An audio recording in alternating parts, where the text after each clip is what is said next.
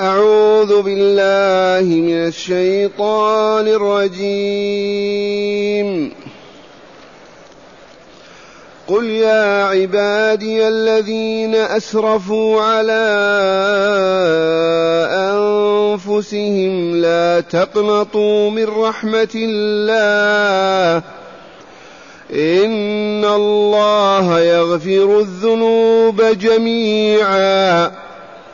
إنه هو الغفور الرحيم. وأنيبوا إلى ربكم وأسلموا له من قبل أن يأتيكم العذاب. من قبل أن يأتيكم العذاب ثم لا تنصرون. واتبعوا أحسن ما أنزل إليكم من ربكم من قبل أن يأتيكم العذاب من قبل أن يأتيكم العذاب بغتة وأنتم لا تشعرون أن تقول نفس يا حسرة على ما فرطت في جنب الله. وإن كنت لمن الساخرين. أو تقول لو أن الله هداني لكنت من المتقين. أو تقول حين ترى العذاب لو أن لي كرة لو أن لي كرة فأكون من المحسنين. بلى قد جاءتك آياتي فكذبت بها. فكذبت بها واستكبرت وكنت من الكافرين. معاشر المستمعين والمستمعات من المؤمنين والمؤمنات قول ربنا جل ذكره قل يا عبادي الذين أسرفوا على أنفسهم لا تقنطوا من رحمة الله إن الله يغفر الذنوب جميعا. جماعة عدد من المشركين الكافرين في مكة. لما أخذت انوار الإسلام تنتشر والناس يدخلون في دين الله ورأوا أنفسهم سفكوا الدماء وزنوا وأشركوا وكفروا وفسقوا. فقالوا نبعث إلى محمد صلى الله عليه وسلم. نستأذنه إذا كنا نقبل على ما كنا عليه فنحن نسلم. وإن رد علينا ذلك ما قبله نحن على ما نحن عليه. ما إن بعثوا رسولهم وقبل أن يصل إلى النبي صلى الله عليه وسلم حتى نزلت هذه الآية. الجواب لطلبهم قل يا رسولنا لهؤلاء ولغيرهم من بني الناس أبيضهم وأسودهم إلى يوم الدين. قل, قل يا عبادي الذين أسرفوا على أنفسهم بالشرك بالفسق بالزنا بسفك الدماء بالذنوب والآثام. أسرفوا على أنفسهم صبوا عليها أطنان الذنوب والآثام هلكت. لو ماتوا على هذه الحال والله لن يدخلوا الجنة ولن يرحموا قل لهم لا تقنطوا من رحمة الله. أسلموا. ادخلوا في دين الله. توبوا إلى الله. أرجعوا إليه. فإن الله غفور رحيم. صفتان من صفات كمال الله وهما اسمان الغفور والرحيم. يغفر الذنوب ويرحم المذنبين. وهذه عامة في كل من يذنب ذنبا ويتوب منه فليعلم أن الله قد غفر له ذلك الذنب. ستره محاه وغطاه ما يطالبه به. ما من مؤمن بل ما من إنسان كافر أو مؤمن يتوب إلى الله حق التوبة ويصدق في توبته ويؤمن حق الإيمان ويعمل الصالحات ويتجنب المحرمات إلا وبشروه بأن الله غفر له ورحمه. والحمد لله. هكذا يقول تعالى ردا على أولئك الذين طلبوا قل يا عبادي الذين أسرفوا على أنفسهم لا تقنطوا من رحمة الله. لماذا؟ إن الله يغفر الذنوب جميعا. إنه هو الغفور الرحيم. لا غفور رحيم سواه. فما هو بعاجز عن مغفرة ذنوبكم؟ كيفما كانت هذه الذنوب؟ وهكذا يفتح الله هذا الباب لعباده. سواء كان عجميا عربيا في الأولين في الآخرين أذنب ذنبا وتاب تاب الله عليه وغفر له ذنبه ورحمه. يبقى إذا لم يتب حتى يموت. فإن كان ذنبه شركا وكفرا فهذا آيس من رحمة الله. لأن الله أخبر في كتابه فقال إن الله لا يغفر أن يشرك به ويغفر ما دون ذلك لمن يشاء.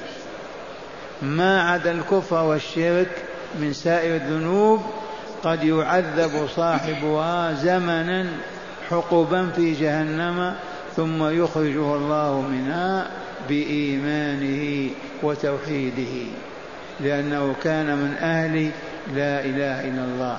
لا يعبد إلا الله ولا يرضى بأن يعبد مع الله غيره وسواه.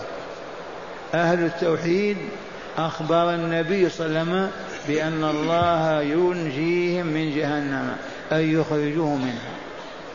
ومن كان ذنبه ذنبا صغيرا فالذنوب الصغيرة تمحوها العبادات وتبطل أثرها في النفس.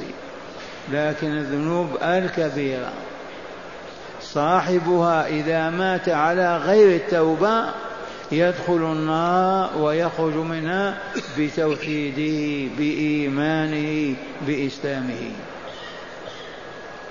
ثم قال تعالى لهم ولنا معهم وأنيبوا إلى ربكم ارجعوا إلى ربكم أيها الشاردون الهاربون.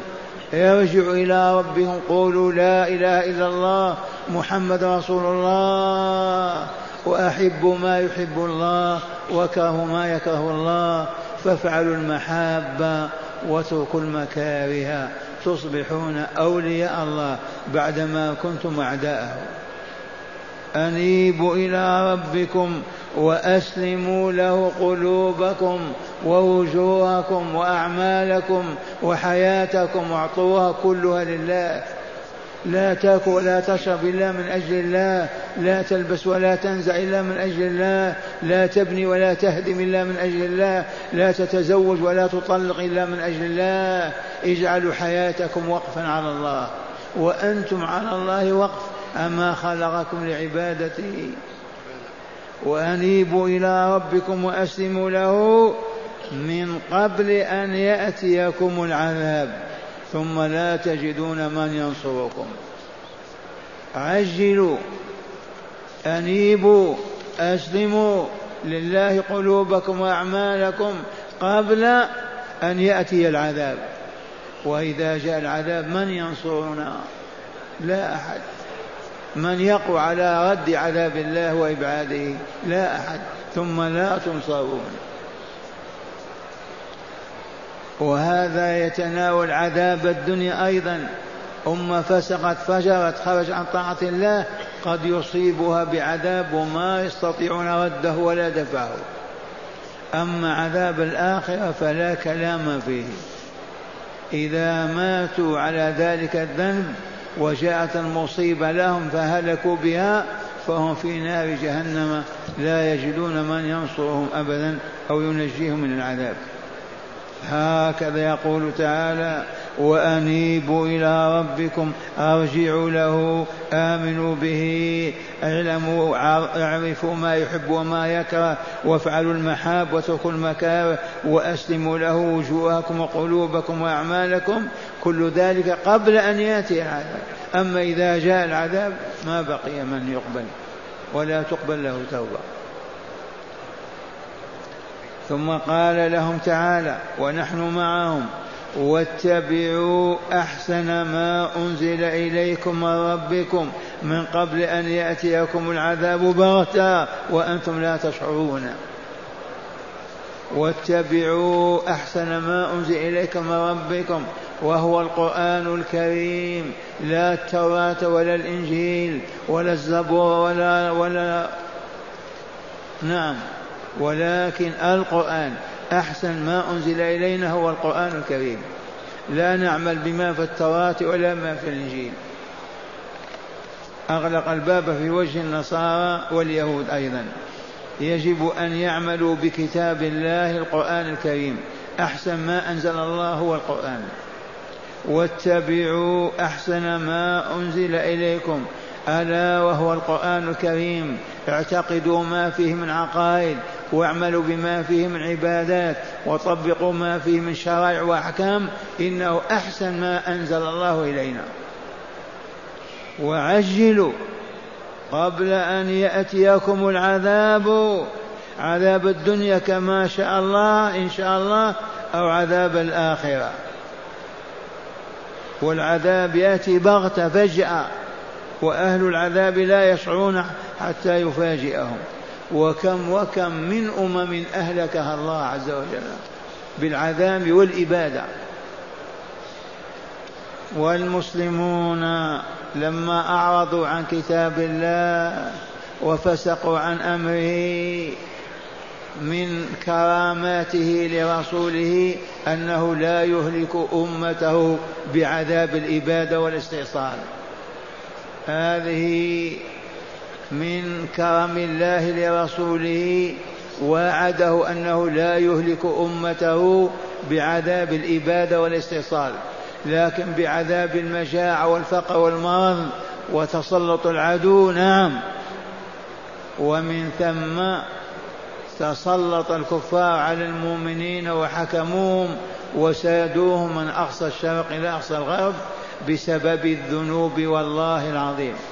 بسبب الفسق والفجور بسبب الشرك والكفر بسبب الربا والزنا وما إلى ذلك.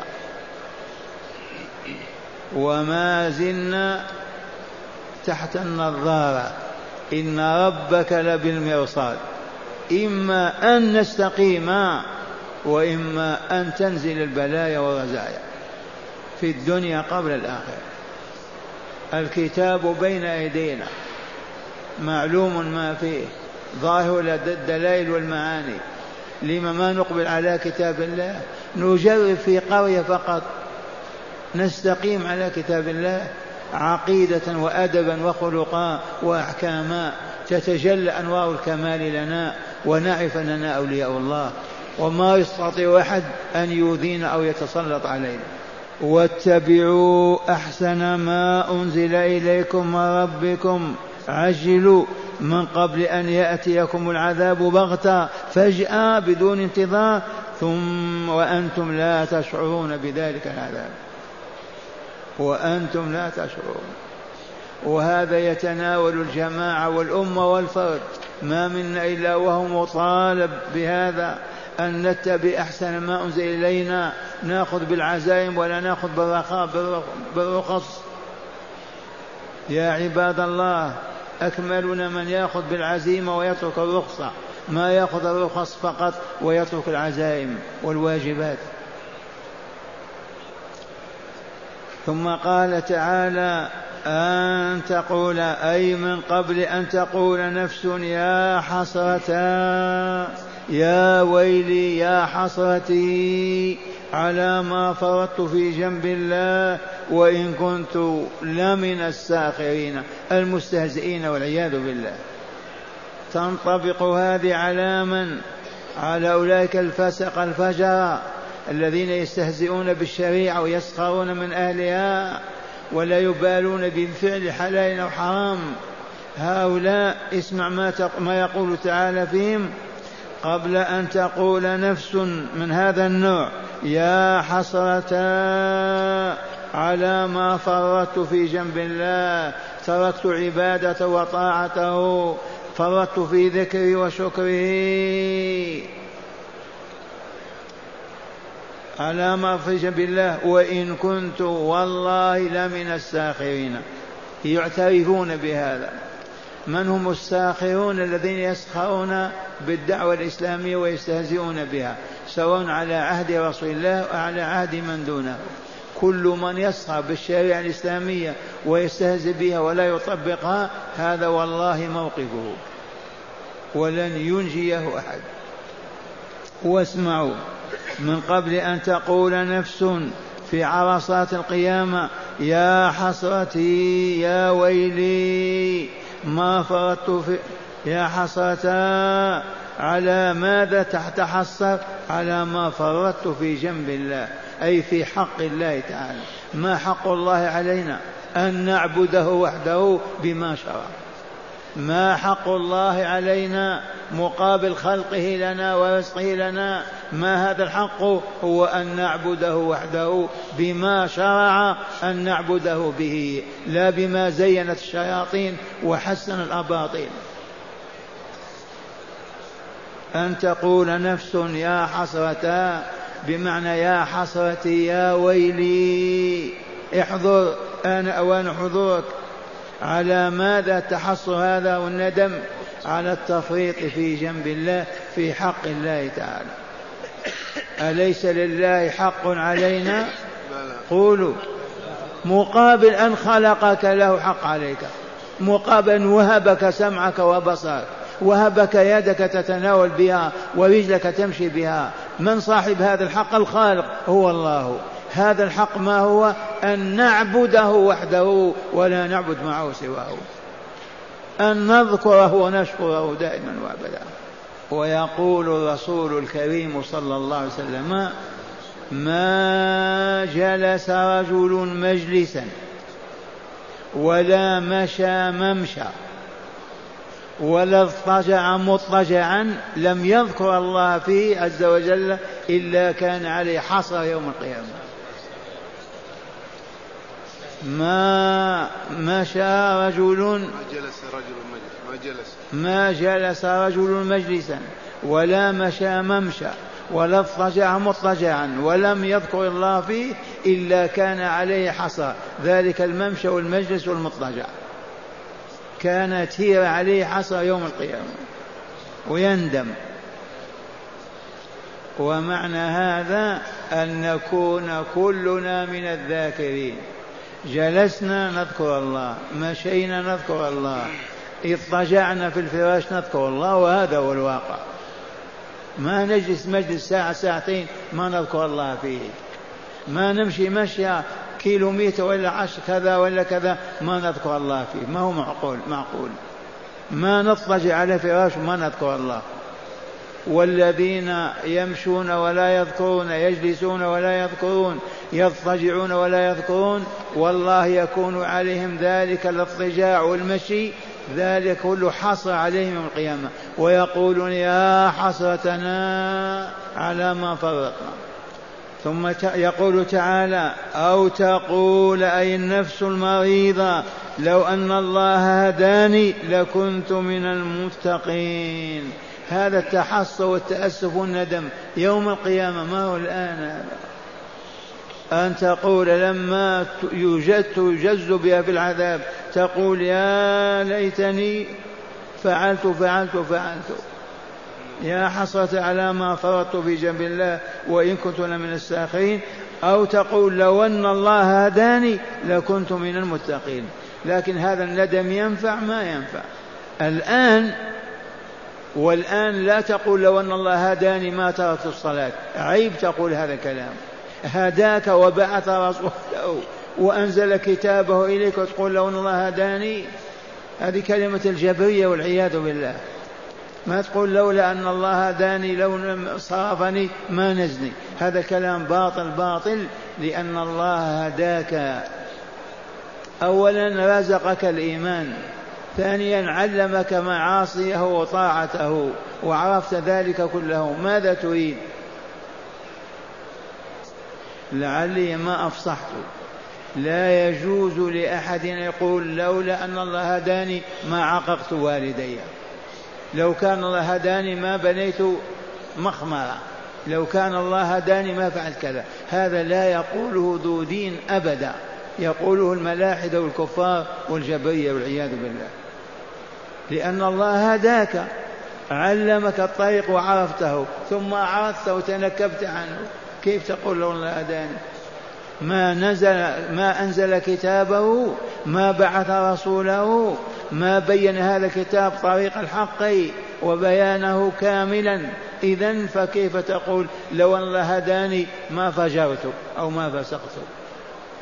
هذا تقوله يوم القيامة. أو تقول لو أن الله هداني لكنت من المتقين.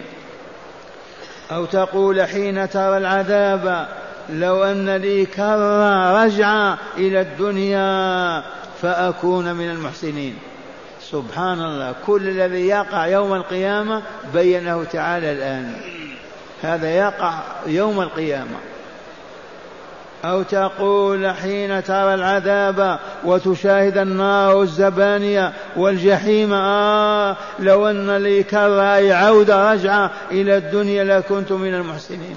معناه كان في الدنيا من المسيئين ويتمنى لو كان يعود يكون من المحسنين. من هم المسيئون ومنهم المحسنون؟ المسيئون الذين ما يعبدون ربهم. لا يحلون ما أحل ولا يحرمون ما حرم. لا ينهضون بواجب أوجبه عليهم ولا يتخلون عن محرم حرمه عليهم. هؤلاء هم المسيئون. من هم المحسنون؟ الذين آمنوا وأقاموا الصلاة وآتوا الزكاة واجتنبوا ما حرم الله وعاشوا على ذكر الله في كل لحية في كل حين وفي كل وقت. أولئك هم المحسنون. أحسنوا عبادة الله وأتقنوها وجودوها. تتمنى لو عدت إلى الدنيا لكنت من المحسنين. قال تعالى بل قد جاءتك آياتي أيها المتحسر المتندم وتقول لو كان كذا كذا بل قد جاءتك آياتي. يحمل هذا الكتاب العظيم القرآن الكريم فكذبت بها واستكبرت وكنت من الكافرين. هكذا يقول لهم الزبانية في جهنم. بلى بلى قد جاءتك آياتي في الدنيا فكذبت بها وما آمنت بها واستكبرت عن العمل بها ما عملت وكنت من جماعة الكفر إذا فهذا مصيرك إلى الأبد. جهنم وبئس المصير. مع هداية الآيات. بسم الله والحمد لله والصلاة والسلام على خير خلق الله سيدنا ونبينا محمد وعلى آله وصحبه. من هداية هذه الآيات أولا بيان فضل الرحمة بيان فضل الله ورحمته على عباده بقبول توبة العبد إن تاب مهما كانت ذنوبه. من هداية هذه الآيات التي تلوناها وتدارسناها من هدايتها بيان أن الله غفور رحيم أن الله عزيز حكيم يقبل توبة التائبين مهما أذنبوا مهما فسقوا مهما فجروا إذا أذن إذا تابوا توبة صادقة نصوحة غفر لهم ورحمهم.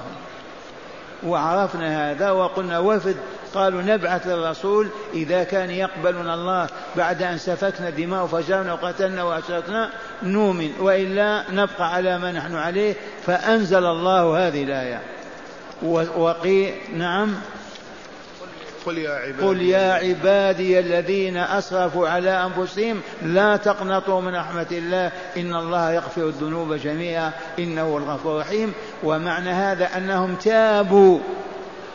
لا تقول أنا أبقى على فجوري وكفري وشركي. والله يغفر لي. هذا لن يقوله ذو عقل ودين أبدا. المغفرة والرحمة لمن؟ للتائبين. لمن تاب. مهما كان الذنب إذا تبت وقطعته انقطع عنك الإثم ودخلت الجنة. ثانيا. ثانيا دعوة الله الرحيم إلى عباده المذنبين بالإنابة إليه والإسلام الخالص له. دعوة الله عز وجل إلى عباده أنيبوا إلى الله أسلموا لله ذي دعوة ولا لا من أجل إنقاذهم من أجل إسعادهم يدعوهم وأنيبوا إلى ربكم وأسلموا له عجلوا قبل أن يأتيكم العذاب بغتة وأنتم لا تشعرون. هذه رحمة الله وإلا لا ما هو في حاجة إلينا ولا في عبادتنا. ومع هذا فانظر ماذا يدعون إليه. لنكمل ونسعد في الدنيا والآخرة. الحمد لله رب العالمين. ثالثا تقرير البعث والجزاء بذكر ما يحدث فيه وما يجري في ساحته من أهوال. من هداية هذه الآيات تقرير عقيدة البعث الآخر عقيدة الساعة والقيامة. إذ هذه التفاصيل كأننا يوم القيامة عرضها أمامنا عرضا. وقولوا الذين ما يؤمنون ولا يصدقون بالبعث الآخر والجزاء فيه شر الخلق. والله لشر الخليقة شر من الخنازير والقردة. وليس فيهم فضل أبدا. ويا ويلهم الذي ما يعتقد أننا سوف نسأل عن أعمالنا هذه ونجزى بها هذا ميت ولا خير فيه. هذه الآيات قررت هذه العقيدة وبينت ما يجري يوم القيامة. نعم. رابعا وجوب تعجيل التوبة والمبادرة بها قبل حلول العذاب في الدنيا أو الموت والموت أدهى وأمر نعم. حيث لا تقبل توبة, توبة بعد الموت أبدا. من هداية هذه الآيات الأمر بتعجيل التوبة. يا عبد الله عجل بتوبتك يا أمة الله عجل بتوبتك. إنك ما تدري ما تدري الآن تموت أو غدا أو قد تصاب بمصيبة قبل يوم القيامة. يجب أن يبادر الناس بالتوبة ويستعجلوها. خشية أن ينزل العذاب في الدنيا. إذا ما نزل في الدنيا عذاب الآخرة لا يخرجون منه أبدا. وقد دعانا الله إلى تعجيل التوبة ولا لا. نعم. خامسا الترغيب في الأخذ بالعزائم وترك الرخص لغير ضرورة. هذه اللطيفة أشير إليها بقوله تعالى اتبعوا أحسن ما أنزل إليكم من ربكم. يدل هذا اللفظ على معنى العزائم نحن المذنبين التائبين ما نأخذ بالرخص نأخذ بالعزيمة. مثال ذلك الرخصة أن نجمع بين الظهر والعصر. في حال مرض أو في حال سفر. العزيمة ما نجمع حتى نذكر الله في كل وقت. الرخصة للمسافر أن يفطر. كذا ولا لا؟ نعم. يأخذ بالعزيمة ما يفطر. لأنه إذا أفطر قد يلعب ويضحك ويفعل الباطل. من استطاع أن يأخذ بالعزائم أولى من الأخذ بالرخص. الرخصة تأخذ بها عند الضرورة. ما تستطيع أبدا تمشي ولا تصلي. صلي وأنت قاعد لا حرج. أما وأنت قادر فلا لا. نعم. سادسا إبطال مذهب الجبرية الذين يرون أنهم مجبورون على فعل المعاصي وغشيان الذنوب كقول أحدهم لو أن الله هداني لفعلت كذا أو تركت كذا. قد بينت لكم هذا. في فرقة يقال لهم الجبرية. معنى منسوبون إلى الجبر أنها جبرهم على هذا الفعل. جبرني على أن أزني جبرني على أن أكذب جبرني على كذا إذ قدر هذا وكتب عليه لابد أن يكون. وهذا المذهب شر مذهب وانتهى ما بقي والعياذ بالله. قل لو هداني ربي ما نزني لو هداني ربي ما نكذب. هذا كلام باطل باطل باطل لأن الله هداك وضع لك الطريق أمامك وبين لك ما يسعدك وما يشغيك وقال امشي وأنت تعاميت وفعلت المنكر والمنكر والباطل وتركت الواجب. وتقول لو أن الله هداني. وقد قلت لكم لا تقل هذه الكلمة. لو أن الله هداني ما فعلت كذا وكذا. بل الله هداك وبين لك. افعل فقط وإنما قل أستغفر الله أستغفر الله وأتوب إليه من قول هذا أو من فعل هذا. وأخيرا فضل التقوى والإحسان وفضل المتقين والمحسنين. آخر ما في الآيات من هداية؟ فضل التقوى وفضل الإحسان. اللهم اجعلنا من المحسنين المتقين. المتقون هم الذين يتقون غضب الله وسخطه. بماذا بفعل ما يحب وترك ما يكره. المحسنون من هم الذين يراقبون الله في حياتهم في عبادات في طاعة كأنهم مع الله فلهذا ما يعصونه ولا يقدرون على معصية الله. اللهم اجعلنا من المحسنين المتقين.